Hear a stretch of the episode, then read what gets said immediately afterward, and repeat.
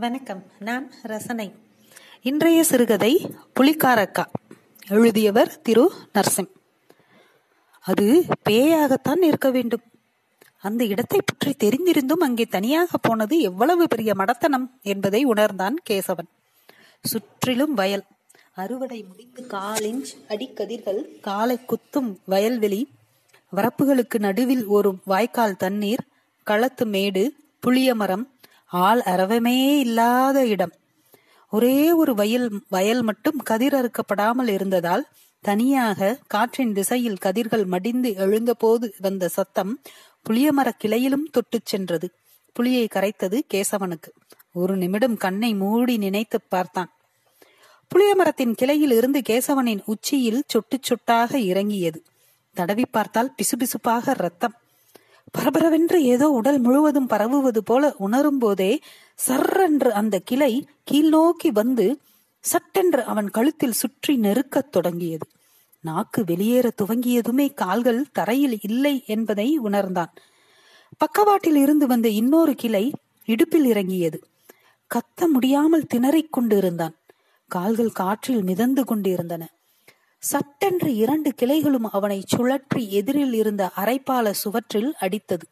பின்மண்டையில் இருந்து ரத்தம் பீரிட்டது நினைத்து பார்ப்பதை நிறுத்திவிட்டான் கேசவன்.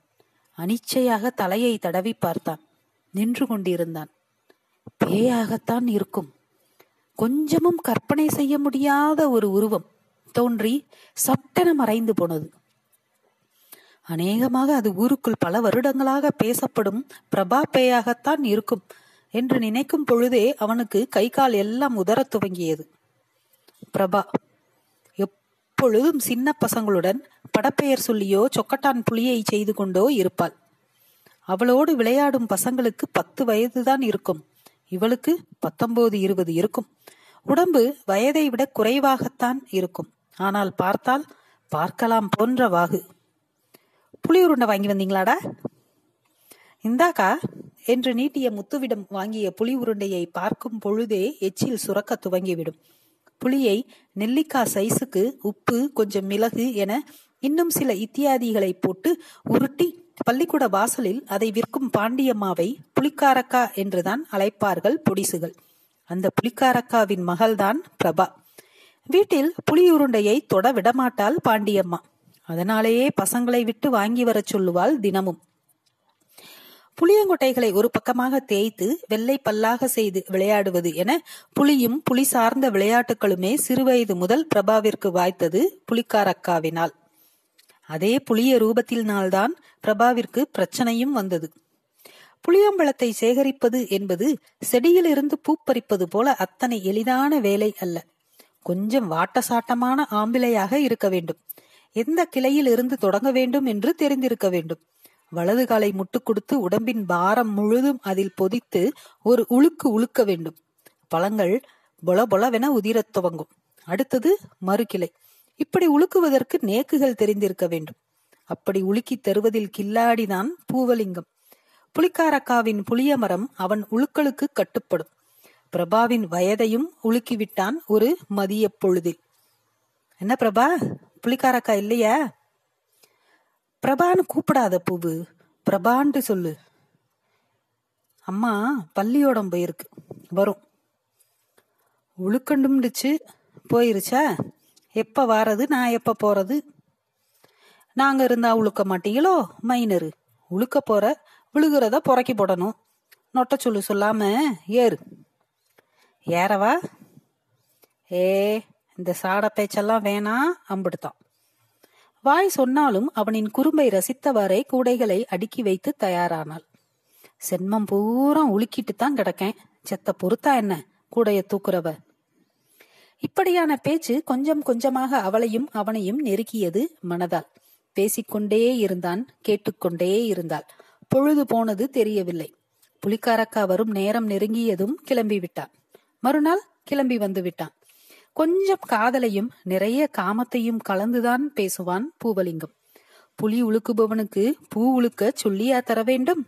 மெதுவாக உலுக்கினான் வேகமாக உதிர்ந்தாள். பசங்களோடு பேசுவது நின்று போனது. பம்பு செட்டு குளியல் வீடு அம்மா போனதும் பூவலிங்கத்தின் வரவிற்கு காத்திருப்பது என அன்றாடம் மாறிப்போனது. அவனுடன் கூடுவது கொஞ்சம் கொஞ்சமாக நிறைய ஆரம்பித்தது. ஒவ்வொரு முறை முடிந்ததும் அவன் வினோதமாய் குதித்து குதித்து நடந்து போவதை கண்கொட்டாமல் பார்த்து கொண்டிருப்பாள். பிரபா நாளைக்கு விடிய காலம் கொஞ்சம் வெள்ளனை எந்திரிச்சு வேலையை பார்த்து பள்ளியோடத்துல போய் வித்துப்பிட்டு வாமா. பிள்ளைங்க முகம் மாடி போகும் புளியூருண்டை இல்லைன்னா. எனக்கு கொஞ்சம் வேலை இருக்கு. பாண்டியம்மா மாதத்தில் நான்கைந்து நாள் இப்படி சொல்லிவிட்டு பிரபாவை அனுப்புவது வழக்கம். அக்கா ஏங்கா இப்பெல்லாம் என் கூட விளையாடவே வரமாட்டேங்கிற? முத்து கேட்டதும் சிரித்தாள். அக்காவுக்கு வயசாயிருச்சுடா முத்து. இந்த ரெண்டு புளியுருண்டை. சாப்பிடு மூக்குழுகி எங்கடா? அவனுக்கு மேலுக்கு சோகம் இல்லக்கா இன்னைக்கு லீவ் விட்டான். வயிறு சுர் சுர் என்று இழுத்து வலிப்பது போல் இருந்தது.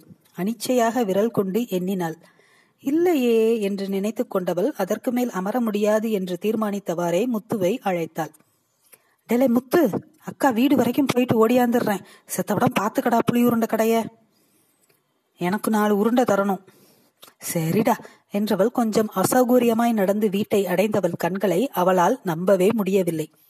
பின்பக்க வழியாக பூவலிங்கம் குதித்து குடித்து நடந்து போய்க் கொண்டிருந்தான். எதேச்சையாக வெளியே வந்த புலிக்காரக்கா இவளை பார்த்ததும் அதிர்ந்து தயங்கி சகஜமாகி ஏதேதோ பேசினாள். அன்று இரவு ஊருக்கு வெளியே இருந்த புளிய மரத்தில் பிரபா தொங்கிவிட்டாள். நடுங்கியவாறே கொஞ்சம் வேகமாக நடக்கத் துவங்கி பின்னால் ஏதோ வருவது போன்ற பிரம்மையால் முதுகை குறுக்கி இன்னமும் வேகமாக ஓடத் துவங்கினான் கேசவன்.